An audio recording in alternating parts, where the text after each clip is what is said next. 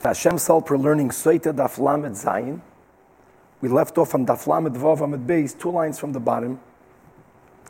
The Gemara began a little bit higher up in the Amid with a Amar Av Chana Bar Bizna Amar Av Shimon Chasida Yosef, that was Mekadesh Shem Shamayim, but it was done in hiding. No one was aware of it. To him, the letter He was added, and as we spoke out, his Kiddush Hashem with the attempt of the wife of Potiphar to seduce him. And Yehuda, that was Mekadesh Shem Shamayim Bifaresya, he was Mekadesh Shem Shamayim in public. The whole, the entire name of Hashem is included in his name.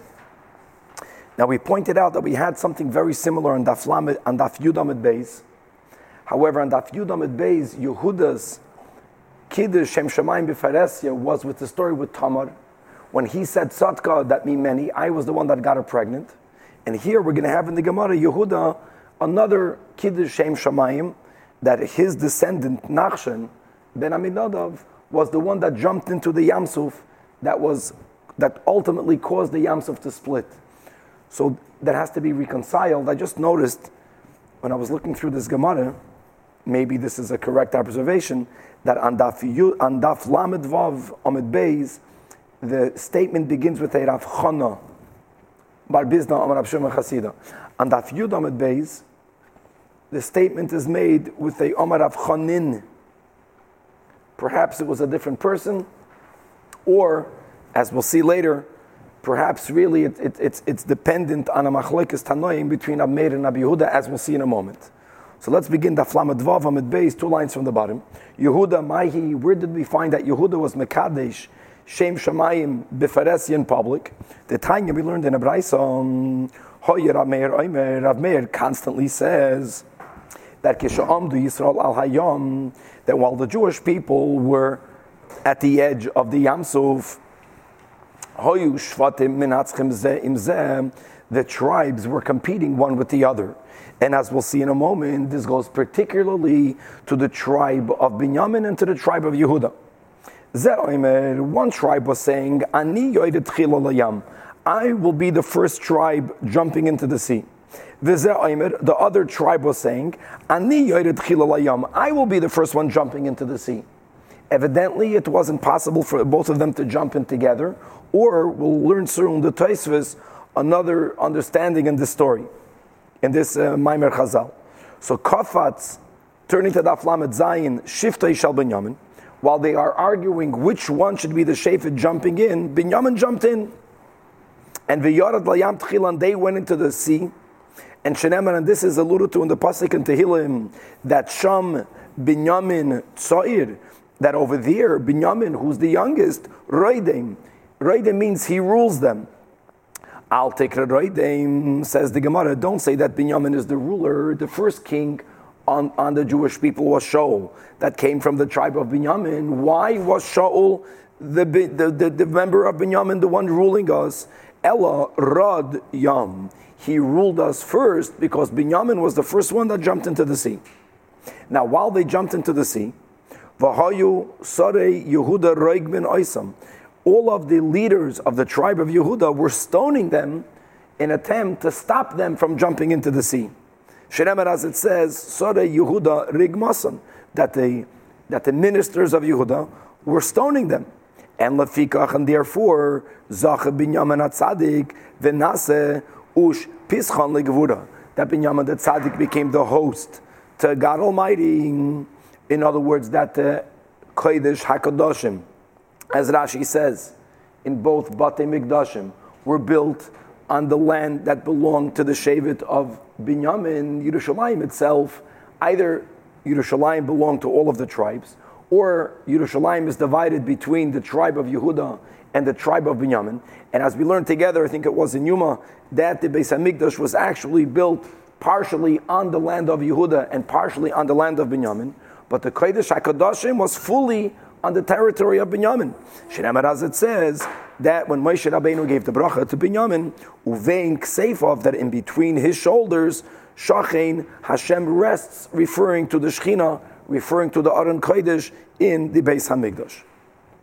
So here we have Rabbi Meir that says that there was an argument as to who should be the one going in first. And when Binyamin jumped in, Yehuda started to stone them. Now, how do you explain that?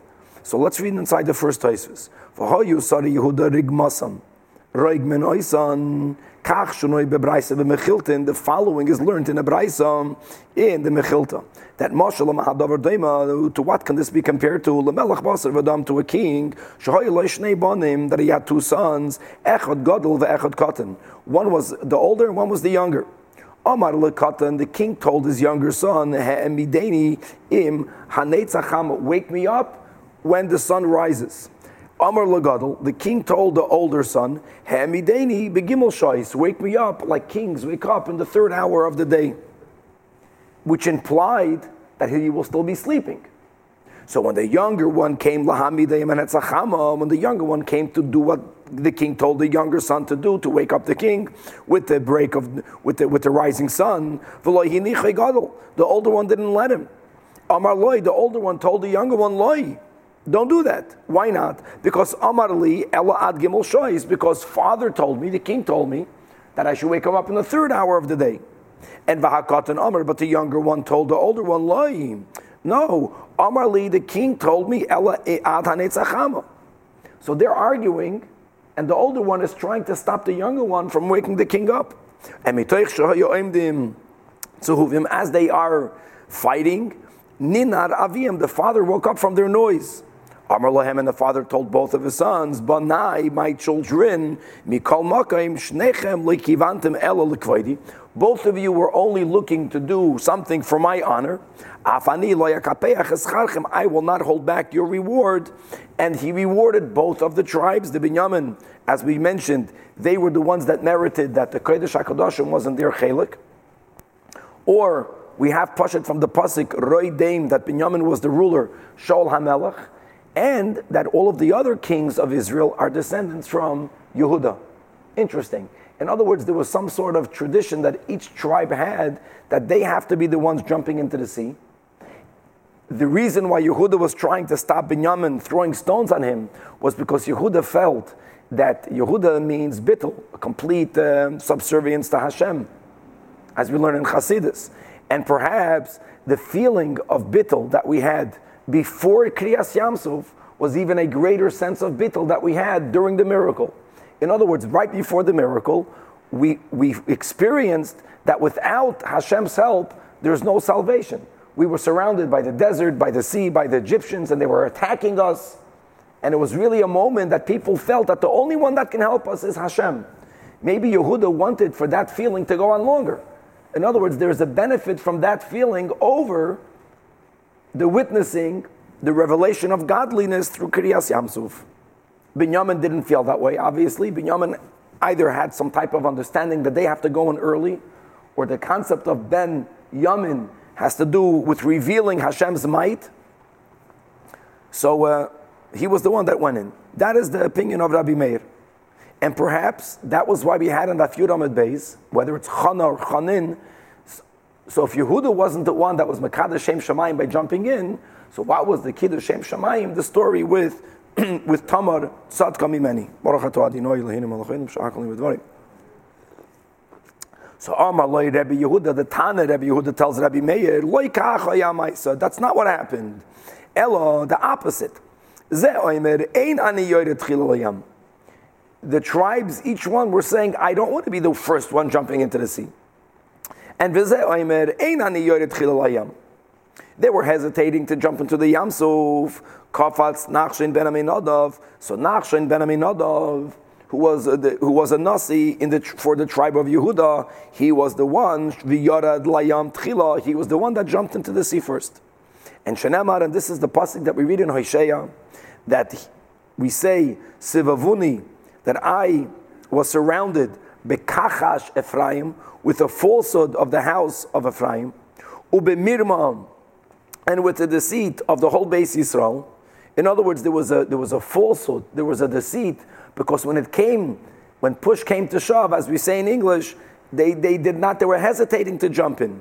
But Yehuda oid rod imkel, but Yehuda was ruling with God. Yehuda had that full amunah, which allowed him to jump into the sea. And va'olav and an Nachshon, Mefarish b'Kabbalah, on him we interpret the words. Kabbalah in Shas always means in Nach. And here it's a pasuk in Tehillim. Hoshiyeni Elokim, that Nachshon was the one that prayed, help me or save me, O Elokim. Kivo Maim Ad Nafesh, because the water came up until my soul. In other words, he walked into the sea until the waters came up into his uh, nose or mouth, and he was unable to breathe. And he was crying, Tovati Bivein Mitzulam, that I am sunk in the shadowy depths. The Ein Mamid, and there's no place for me to put my foot. Al tishtifeni shebaylas mayim. Let not the rushing current of water sweep me away. Va'al tivle'eni mitzula, and let not the shadowy depths swallow me up. So Amalei HaKadosh Baruch Hu.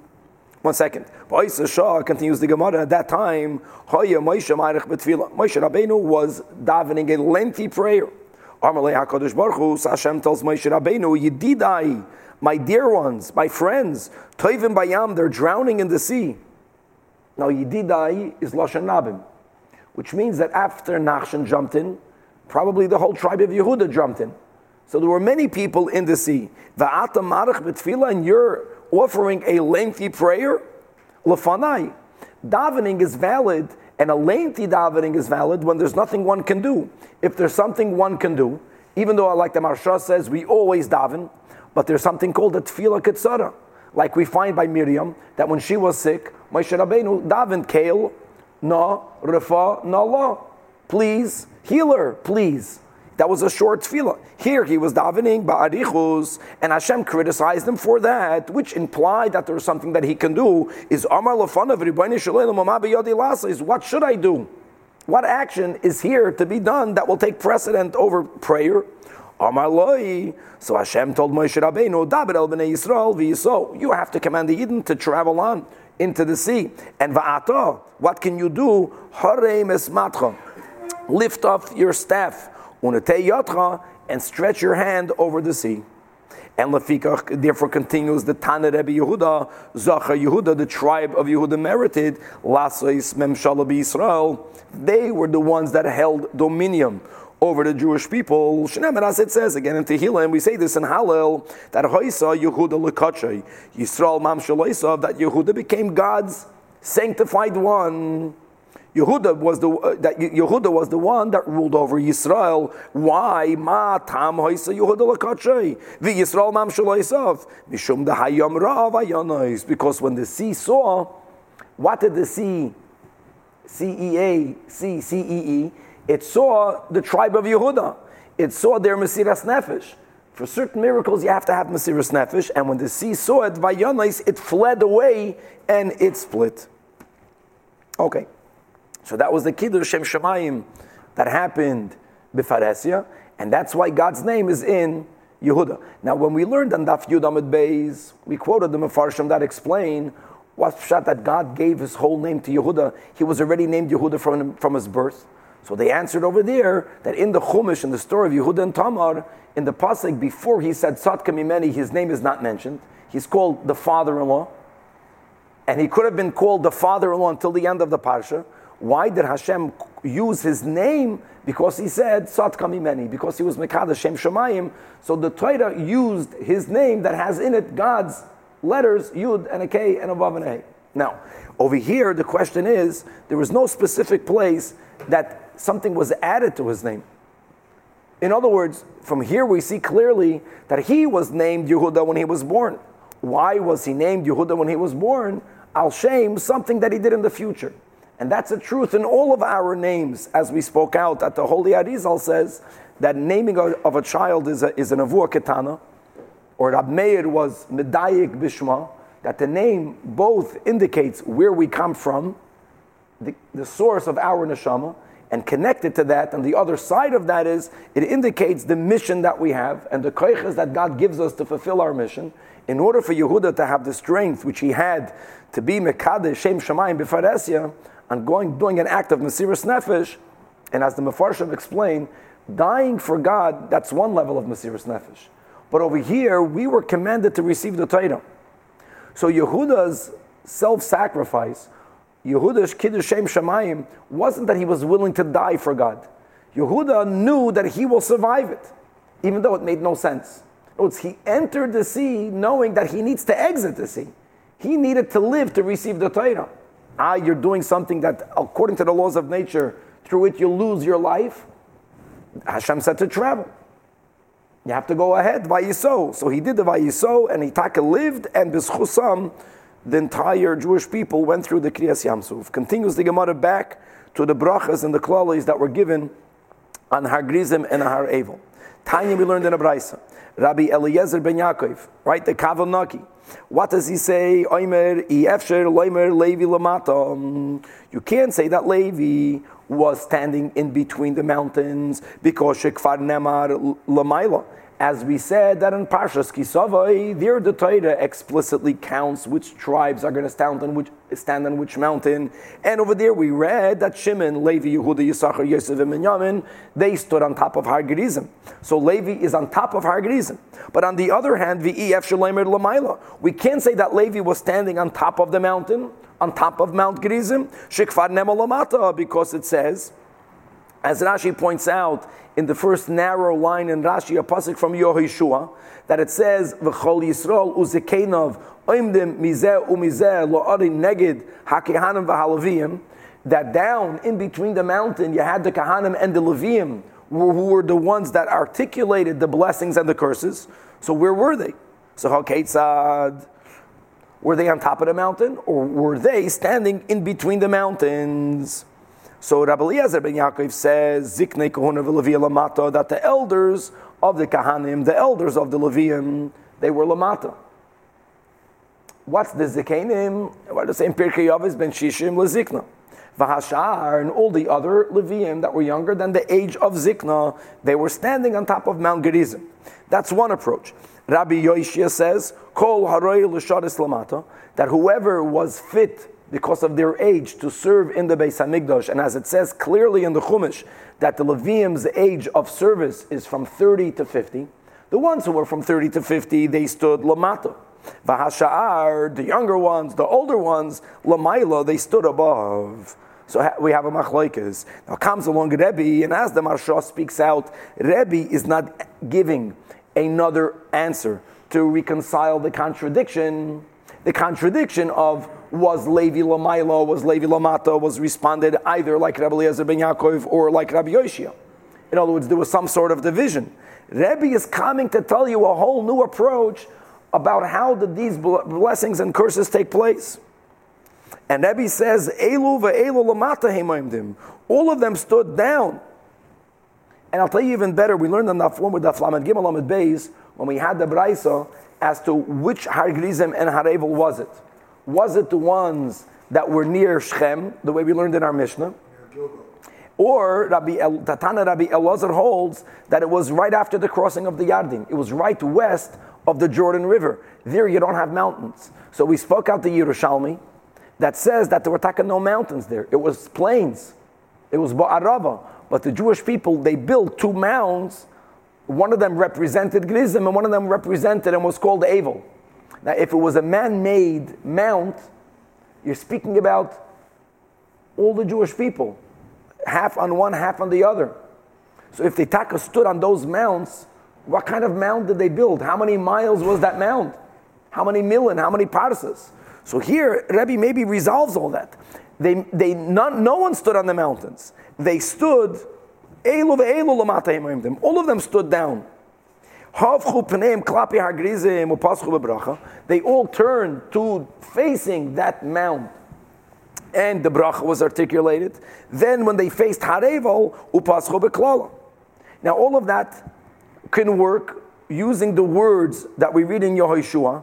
Over there, the Torah doesn't say nach, doesn't say the words al, on top of. However, both in Parshas Re'eh and in Parshas Kisavai, in both of these parshas, the Torah says the words that we should stand. Al, al, al, re'ei kisavai. It says on top, answers Rebbe, the word al doesn't mean on top. The word al means near, means besamuch. Kidetanya, and this is something that we find in a Braisa regarding the Shulchan, that we had the Shulchan Hazav in the Mishkan, in the Beis HaMikdash, and on it there were the twelve loaves of bread, but they were stacked in two stacks, And it says in the Chumash, V'nosata al hama areches, that you should put on the stack, Levayna Zaka, pure, Levayna, pure frankincense. And we know that the spoons that held the Levayna were not put on top of the stack, they were actually put on the table in between the stacks. And Rebbe explains that that al doesn't mean on top, al means bisamuch. So just like we find by the Shulchan, by the Levayna, al means bisamuch, Re'ei and Kisavai, the Yidden did not stand on the mountains, they stood near the mountains. Now the Beraisa goes on and says regarding the Levayna, Atoemer al can mean near, maybe al means mamish. So the Beraisa says, Kishoimer, when it says in Pikudei, that you should screen the Arain, and the pasuk says like this. It says v'samtam v'samto sham es Arain ha'edus, that you should put in the kodesh hakadoshim, the Arain kodesh. Then it says you should screen the Arain with the curtain. Now, what does screening the Arain with the curtain mean? Al the Arain. The only way you could have put the curtain on the Arain would have been if the parochas would have been laying horizontally. You would have, you know, this would have been the Arain, and you would have put it on top. But we know we, they didn't put the curtain horizontally. They put the curtain vertically. And when they put it vertically, they didn't put it somewhere in the middle of the Aron Kodesh. The entire Aron Kodesh was in the Holy of Holies. So al over there for sure must mean bisamuch. So just like it means bisamuch by the Aron Kodesh, al means bisamuch by the Levayna. And Rebbe says that's not only there, that in other places the word al could mean, and indeed it means by the klalis and brachos that they were besamuch. Again, it doesn't it doesn't resolve the stira, because even though they were besamuch, they were divided, and however they were divided, it was twelve, six tribes on one side, six tribes on the other side, and in the center you had the Levim and the Kahanim and the Aron Kodesh. So the question has to be resolved either like Rabbi, like Rabbi Eliezer ben Yaakov or like Rabbi Yoshia. Okay, now we go back to the Mishnah. When the Mishnah speaks out exactly how these brachas and klalos were given, so the Mishnah says that they began with the bracha. And this is one of the many places where we see that without Torah She'Ba'al Peh, we have nothing from the Torah She'Bechsav. Nothing what it says in Torah She'Bechsav happened the way it's written. Completely not. It's pashut. The Torah She'Bechsav is what we call the Shemos HaKadoshim of Hashem. It's holy names. The fact that they were divided in a way, and we can teach those words, is a miracle. That these holy names actually came all the way down to the, to our human comprehension. But it's like pure godliness. And, and the stories related in the Torah without the oral tradition, you have the whole thing wrong. The whole Torah is the Torah as Hashem taught it to Moshe, as it's passed down orally to the Jewish people. And for example, this is a great example. You read the you read the, the, the mitzvah in Parshas Kisavai. Six should stand on top of this mountain. Six should stand on top of that mountain. First we discovered they were not exactly on top. Then the Torah speaks out a total of twelve curses, eleven specific curses. And it concludes with the twelfth, which is like a general klala. Now we're learning that first of all, blessings were given. And the blessings were given before the curses. So it was a blessing and it wasn't a curse. And now we're going to see, according to this Gemara, the whole thing will change in a moment. Tana Rabbanan, that being that the twelfth curse and its opposite, the twelfth blessing, reads Arur Asher Lo Yakim Es Divrei HaTorah HaZos, which means they said Baruch, blessed is the person Asher Yakum Es Kol Divrei HaTorah HaZos. So the bracha was given in a general form, and then there were brachas that were given in a specific form, which were the other eleven. Each one was a specific bracha. And likewise, arur, which is what's written, was also articulated in a general form. And arur then was given in, a, in the specifics. So you know exactly what happened, says the Beraisa like this, that when it comes to the Torah, we're going to divide all of the mitzvahs into four categories. There is the lilmait. We have an obligation to learn the mitzvahs, to know what to do. There's an obligation to learn, to be connected to Hashem, the mitzvah of learning. Then there is a mitzvah, lalame, to teach. Then there is a mitzvah, lishmar. Normally, mishmar means guarding. Guarding means not violating a negative commandment. Or as the Marsha here says, Lishmar means review your learning, not to forget it. Well, it's you did the mitzvah of learning. When we learn and we don't review, like the Gemara says, it's like planting, but not harvesting. Like you did all the hard work, review it to remember it. And lasos means to do it, either to do all of them, or if lishmar means don't do the negative, then lasos means do the positive. So every single mitzvah can be broken down into these four categories: lilmaid, ulalamed, lishmar, velasis. Harei, turning to the lamed zayin amid beis arba. So every mitzvah has four. Arba va'arba is eight.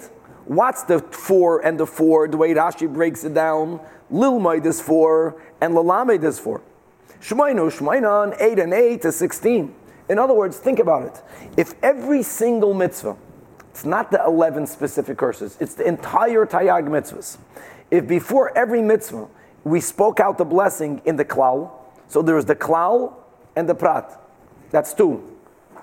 And the klal and the prat is spoken in the positive, and then you have the klal and the prat in the negative. So blessed if you keep all of it, blessed if you keep, let's go with the first mitzvah, pruravu. Blessed, cursed if you don't keep all of it, cursed if you don't keep that one. So every single mitzvah had on it four. And we're breaking down the four is not four, it's four times four. Because the blessings were given on learning. So blessed is the man that learns all the Torah. Blessed is the man, you understand, cursed is the man that doesn't learn all the Torah. Blessed is the man, you get it, that teaches, cursed is that does every single one. On the Lilmaid and the Lalamed and the Lishmaid and the Lasis, Baruch Asher Loimed, Baruch Asher Yelamed, Baruch Asher Yishmair, and Baruch Asher Yakum.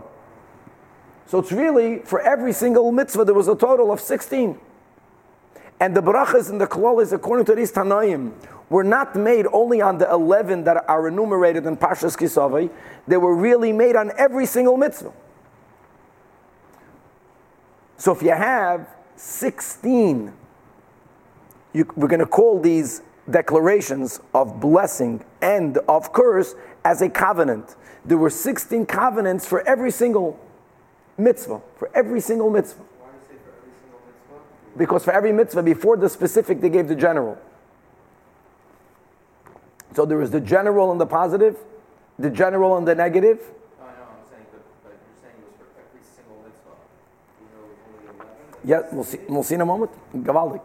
So the whole thing was different. It was a long, uh, it was a long event. It wasn't a eleven, twelve. Gavaldik. And adds the Tana, and the same sixteen covenants were given in Sinai, and the same were given on Arvas Moav. Arvas Moav was at the end of Moshe Rabbeinu's life when he was on the when he was uh, on the eastern side of the Jordan River. As the Chumash Devarim begins, there also there was the covenant taken. Shnei as it says, "Eila divrei habris asher tziva Hashem es Moshe," and this is a pasuk that's written at the end of Parshas Kisavai. That the divrei habris, you know, it's written after the Toichacha, but before the Toichacha and Parshas Kisavai, you have the brachas and the klalos. And it says, even though that our Rashi takes out the next pasuk, "Ushmartem es divrei habris hazois." So these psukim, or according to the Rashi, we didn't need ushmartem as divrei habris hazois. It becomes clear that the divrei habris were not only said by hagrizam and har eval, but the divrei habris were also given in Arvas Moav. And it's a given that the divrei habris were given on Mount Sinai. So if, if every time this happened, there were a total of sixteen brisois for every mitzvah. So it comes out mem ches brisois al kol mitzvah mitzvah. If they did this three times, Sinai, Arvas Moav, and under Yehoshua, so sixteen times three is forty-eight, which is taka why we haven't picked. sixteen are the same, right? These sixteen are the same. They repeated, they made the same covenant three separate times. We, we learn in Pirkei Avos that uh, the Torah is niknis ba'arboim u'shmeina dvarim. These are the forty-eight brisos. Or as they say that the word chayol, right, Anshe Chayil, Eishes Chayil, Chayil Bigematria, this forty-eight. So there were forty-eight covenants for every mitzvah. So when you have it in the in the general and in the specific, and in the positive and in the negative, So that's four, and each one of the four is for the Lilmaid, and for the Lalamed, and for the Lishman, and for the Lassais. Four times four is sixteen, times three. Comes along Rab Shimon, and Rab Shimon says, you know, it says in Kisavai eleven specifics. So are you telling me that it's that off? In other words, it was on the entire Torah. Rab Shimon says, I cannot include, I agree with you that we took a covenant three separate times in history for all of the mitzvahs. But that's not of the that's not the story of Har Gerizim and Har Evel. But there were three times. So where do you have three times? So by Sinai, when God gave us the Torah, we have we had the, the we had the sixteen brisais. By Oyel Moed, we have the sixteen brisais. Where is the third time that he's replacing this with the brachas and klalois? Umachnes Oyel Moed Sheba Midbar. That in the Oyel Moed, according to Rab Shimon, as we'll see in a moment, Rab Shimon will hold like Rabbi Akiva that the entire Torah, Bichlalos ubifratos, were given on Har Sinai. So in the Oyel Moed there was a full repetition, and just like there was a bris when we got the Torah through Moshe from Hashem in its entirety on Har Sinai, Bichlalos ubepratius. So we had the Chlalo, the Prat. So in the Oyel Moed there was a total repetition, and it's not going to be like the other opinion, which is Rabbi Yishmael. And Rabbi Yishmael holds that on Har Sinai, in most cases, Hashem only gave the klalos, the general rules, but the specific of the mitzvahs were given in Oyel Moed. So if there was a krisus bris for all the mitzvahs, you can't separate Har Sinai and the Oyel Moed, because they're one package. It was the one giving of the Torah that was just spread out between Sinai and the Oyel Moed. This is a two-way machlokes, that is, one is dependent on the other. In other words, the machlokes, whether The, the brachas or klalois of Har Evel were much more than what they were, is dependent on the beplukta dahani tanoi. The Tanya we learned, Rabbi Shmuel says, klalois nemru b'Sinai, that only the general rules were given in Sinai, however the specifics were given in Oyel Moed. And for example, the third line, at the end of the third line from the top, in the narrow lines of Rashi, keep going. B'Sinai it says, v'zovachta olavas elesech v'shlemecha. And, and in Sinai, Hashem gave us the general mitzvah of offering karbanos. But v'lei peirush matan daman ketzad. He did not explain how do you put the blood on the altar, or haktaras emurim, exactly what parts of what animals are put on the mizbeach, and vehefshit, and taking the skin off, v'nituach, and cutting the pieces up, and v'kolol shel oilan, and that the oil is entirely burnt up, et cetera, et cetera. According to Rabbi Shmuel, that was not given on Har Sinai. So we know that there was a krisus bris sixteen times, Lil Moed, Lalamed, Lishman, Velaseh, is positive and negative on all the mitzvahs. You have to put Sinai and Oyel Moed together, because Sinai didn't have all the details. So you don't have the klal or the prat. So according to him, the three must have been Sinai and Oyel Moed. Then after it was given during the years, the life of Moshe Rabbeinu, before he passed away, there in the Mishnah Torah, Moshe Rabbeinu repeated everything again and made the krisus bris. So it must be the third time was klalos u'brachos of Har Gerizim and Har Evel. I, the Torah speaks about eleven? No. It doesn't mean eleven. It meant six hundred thirteen. Amazing. Rab- and Rabbi Akiva, who holds that klalos u'pratus nemru b'Sinai, that's the first Rashi in Har Sinai, right? Ma Sinai Yetzal Shemitah. Just like Shemitah is given, you see all the details, that everything else was given with all the details. So in Sinai we got everything. So even before Moshe Rabbeinu moved into the Oyel Moed, there was already a krisus bris, because we had all the mitzvahs. So the fact that Hashem repeated all of the mitzvahs again, so this allows us to have another krisus bris. Gavaldik. So the first time was Har Sinai, the second time was by Moshe. The second time, according to Rabbi Akiva, was was the shita of Rab Shimon. No, Rab Shimon says that don't don't take don't put in Har Gerizim and Har Evel. Rab Shimon and Rabbi Akiva will have the same opinion. Gevaldik. It's Sinai, Oyel Moed, Arvas Moed. Everyone agrees that before Moshe Rabbeinu passed away, Mishnah Torah, Ba'arvas Moed, there was a krisus bris. Now, if Sinai, by Sinai there was a krisus bris, but if Sinai was a wholesome giving of the Torah, like Rabbi Akiva, so you could say there was a krisus bris on Sinai. There was another krisus bris sometime during the period of the thirty-nine years, while all of the gilui of godliness came through the Oyel Moed. So Sinai, Oyel Moed, Arvas Moed. But if you hold like Rabbi Shmuel, that Sinai and oil moil together form one unit of the Torah, so there's only one bris for that. So there's tak another bris, but you're missing the third. Where was the third? Hagrizim and Harevel. And ve'en l'cha kol davar, kol davar mitzvah, mitzvah. There isn't a single. We're going back to the Braisa mitzvah. Sheksuva b'Torah, that's written in the Torah. Shalenichnasu aleh arboim u'shmoinim brisos. It's for every single of the Tayag mitzvahs. For each one, at the end there were forty-eight covenants.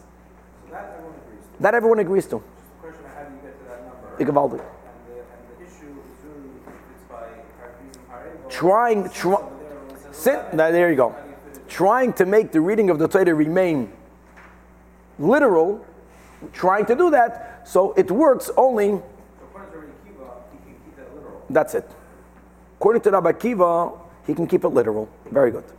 Now, Rabbi Shimon ben Yehuda ish kfar Akoi Omar, in the name of Rabbi Shimon, ein locha mitzvah mitzvah shabatayra, shula nichrasu ala arboi mushmoin and brisais. I agree to the forty-eight covenants, but it's not forty-eight covenants for every mitzvah. It's much more than that. And here we are introducing, these are very important sugyas, we're learning it quick.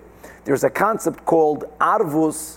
Arvus means guarantors, or one being responsible for the other, Kol Yisrael Arevim Zelozem. So think about it. How many Jewish people, their numbers that were recorded in the Torah, which were men from twenty to sixty. So it says by Matan Torah there were six hundred thousand, six hundred three thousand, five hundred fifty, six hundred three, five hundred fifty. And being that every Jew is responsible for the other one, and on that there was also the Bris, so it's not every mitzvah has in it forty-eight covenants. It's forty-eight covenants times six hundred three, five hundred fifty. Because I'm not only responsible for my mitzvah, I'm responsible for every single other Jew's mitzvah. Not for generally for the others. So, shel sheish meyers elef u'shleishes alafim v'chamesh meyers v'chamishim. So it's forty-eight times six hundred three, five hundred fifty. Comes along Rebbe. And this is Gavaldik. Rebbe says, you also don't have it complete. And you know what Rebbe says? Not only am I responsible for every other individual's Jews keeping of the mitzvah, I am responsible if for another Jew if the other Jew is not acting as an Arv. There's Arvus de Arvus. So I'm responsible for myself. I have to put on tefillin. I am responsible for Chaim Yankel to put on tefillin. Now, if Chaim Yankel is also putting on tefillin, but Reuven is not putting on tefillin, and Chaim Yankel is in a position of being a guarantor and encouraging Reuven to put on tefillin, and Chaim Yankel is not doing it, so I am responsible to inspire Chaim Yankel to inspire Reuven. So that's six hundred three, five hundred fifty squared. Amar Rebbe l'divrei Rabbi Shimon ben Yehuda, according to Rabbi Shimon ben Yehuda, I agree with him.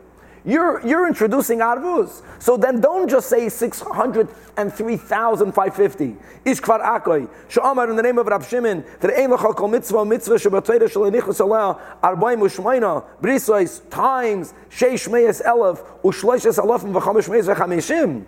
Says Rebbe, oi bazoi, oh, you want to take that opinion? Nimtza l'chal echad v'echad mi'Yisrael, is sheish meyes elef, u'shloishes alofim, v'chamish meyes v'chamishim squared. And as the Gemara explains, my Bainayu, what is the Rebbe adding? According to the to to to uh, to Rabbi Shimon ben Yehuda, there's a concept of arva. Rebbe says not only is there an arvos, but arva de arva ikebeinayu. And this is and it's b'hashgacha prat is Rebbe Pashat Ar. That's the Rebbe. That that's the Rebbe Yomer. That the Rebbe, the whole idea of the Rebbe wasn't only that the Rebbe brought back the concept of arvos through the Miftzayim. The Rebbe was Teifeach al Manas lahatfiach. The Rebbe introduced the concept that we have takav responsibility to inspire others, to inspire others ad infinitum. This idea is mamash from this Gemara, and it comes from Rebbe, which is beautiful. Now, there's just al pi halach. It's important to note like this that there's a famous rush, and it's connected to the sugya. Being that we give the number six hundred three, five hundred fifty, I know there's an obvious rebuttal to what I'm about to say, but that's uh, what the source for the rush is. That arvus is only on men, and there's no arvus for women, and there's a lot of halachic consequences. In other words, the fact, for example, when I am a chuyev in a mitzvah, I can be moitzi someone else if the moitzi and the one fulfilling his obligation are on the same level of obligation. So, for example, a minor cannot be moitzi me because I'm a choyev midaraisa, the only mechoyev from chinuch. But one second. Oh, so now the issue is like this: what were to happen, for example, if I did a mitzvah like kiddush? I made kiddush. Another yid walks in. Can I make kiddush for them? And the halach is we could. I I already fulfilled my obligation and they didn't. How can I be moitzi them? The answer is arvus. I did not fulfill my obligation yet because since he didn't, I didn't. No, it's arvus works that we are responsible for the other. Question is, is there arvus for women? So like it's the Rosh apparently says there's no arvus for women, and there was a big machloikas in halacha between the... You're, you're asking that if, let's say, a woman walks in, can you make... Correct, correct, correct, correct. So the Noei Rabbi Yehuda says, the way we understand it, he understood the Rosh that there is zero arvus for women. The Rabbi Kiva Eiger, it tells the Noei Rabbi Yehuda that he didn't understand the Rosh properly, that you know where the Rosh says that there is no arvus on women, not men for women, not women for men, only on the mitzvahs that women are not obligated to keep. And mitzvahs say, shahazman gerama, even though women could keep it, that's how we paskin. And not only could women keep it, it's not bal toisif. But we, we Ashkenazim paskin that they can make a bracha. They can make a bracha when they hear the shofar.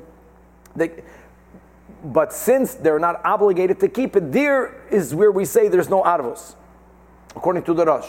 But he, Rabbi Kiva Eiger, holds that even the Rosh holds on mitzvahs like Shabbos, wherever there is an exception to the rule, Shabbos is an exception because Shamar v'Zachar b'dibur echad namru, just like the mechoyev in the negative, the mechoyev in the positive, or in other mitzvahs, shalei hazman gerama, wherever women are obligated like men, there is arvos even by women. This is a very important theme in halach. But let's go back to our Gemara. Now, continues the Gemara, Darash Rabbi Yehuda ben Achmeni, miturgemanei de Rab Shimon ben Lakish. And this is Gavaldik.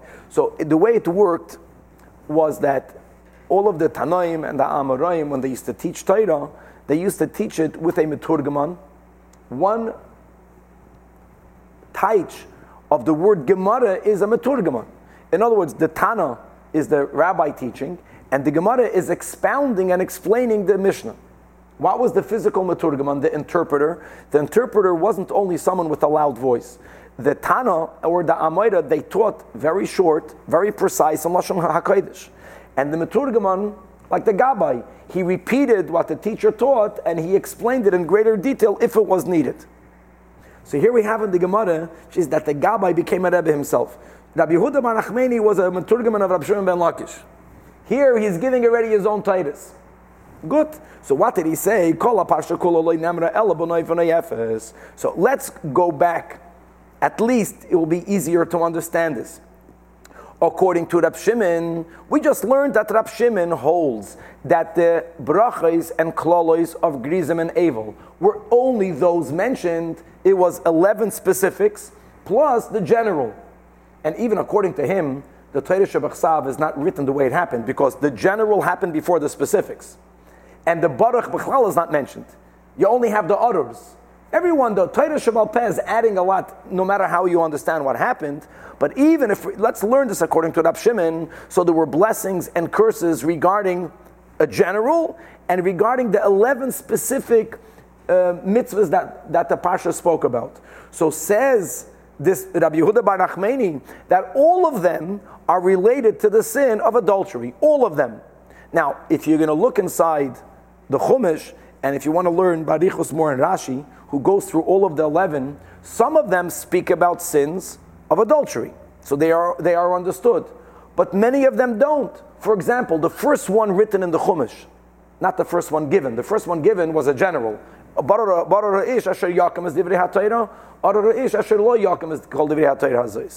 the first specific that's mentioned is, uh, that's the last one. But we know it's the first one. But the first one that's written in Torah Shebachsav is Arar Ho'ish Asher Yasa Pesalo Masecha. So the Gemara asks, what, are you telling me that they all relate to the sin of adultery when the first one written is Arar Ho'ish Asher Yasa Pesalo Masecha? That is Noif on Efes. First of all, if somehow this idol worship, oh, so he proved it from here that if the pasuk would have meant that cursed is the man that makes an idol, you know what the sin for making an idol is? Capital punishment. It's kol ha'tayra kol avodah zarah. So ba'arur sagalei can't mean that we're speaking about that person who made the idol. He is not only cursed, it's much worse than cursed. Ella, that was his proof. That's really referring to people through who committed adultery, and through through their adultery, it led to someone else serving idols. For example, Zehabara Erva, a man had a relation with a woman who, let's say, is a married woman, meaning that the child, God forbid, that's born is a mamzer, V'hoilad ben. The mamzer knows he cannot marry amongst the Jewish people, or he can only marry a mamzeres or other people, but he doesn't want to be limited that way. So that led that child to say, it's not fair, what did I do wrong? And he left to live amongst Goyim.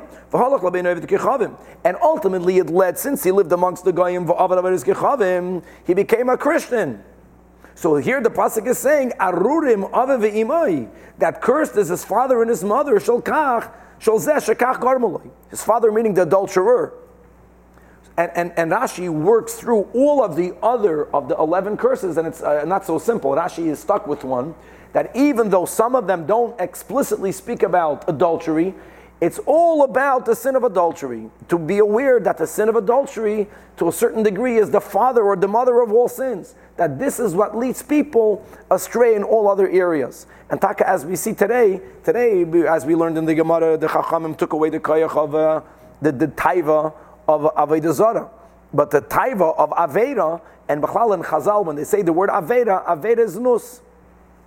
Or as we learned just two daf ago, that the tzira, that was on daf lamed vav, that the tzira was both, that simsa enei milmaila, and v'seratam milmata, that the effect, we're living today in a time that people are impotent, that's the, whenever your, the eye is sin, so then that, that's the connection. One is connected to the other. People don't function properly. Or the taiva is so big because all of the avedas are included in that aveda. That's the challenge of this, Of, of Zinus. Continues the Gemara. Tana Rabanan. We learned in Abraisa V'nosato es habrocha al hagrizim, recording the pasuk in the beginning in Parshas Re'ei, that the blessing should be given on Mount Gerizim and the klala of Goymer. Says the Gemara, says the Braisa, ma tamud loimer. Why was this pasuk needed altogether? Im lilmoid shetehei bracha al hagrizim uklar al eval. If the pasuk is the one here teaching us about this entire event, that there is a blessing and a curse on Gerizim and Evil, why did Hashem have to write it in the portion of Re'ei? Harei kvar nemar, it says in Parshas Kisavoi, Eilu yamdu levarach eso amal ha'gerizim, v'ksiv in Parshas Kisavoi v'eilu yamdu ala klol v'harevol. And you can't say, let it not say in Parshas Kisavoi. In Parshas Kisavoi, the Torah has to write it, because all of the details are written there. Which tribe stood on which mountain, the eleven, and then the twelfth general, at least in the curses, whatever is written out, is written out in Parshas Kisavai. So write it in Parshas Kisavai. Why did you have to mention it all together in Parshas Re'ei? Ella, it's written in Parshas Re'ei, lahagdim bracha leklala. Here is where Hashem is hinting to us that which we know through Torah Shebaal Peh, that the blessing has to be given before the curse. In Parshas Kisavai, only the curse is mentioned. Now, you might think that first all of the L'Rab Shimon, all of the uh, twelve were given in brachos, and then they were repeated in the klalis. Or according to the Tana Kama, not twelve, the whole Taryag mitzvahs. First it was all given in the positive and then all in the negative. So Talmud Loimer, that's why it says in the a bracha in the singular, and then it says klala in the singular. In other words, bracha achas koynamus leklala. One bracha was given, and before you gave other brachas, you repeated the same in the reverse. So you have one blessing and one curse, one blessing and one curse, one one. The aim kol habracha is koydmais to all of the klalis.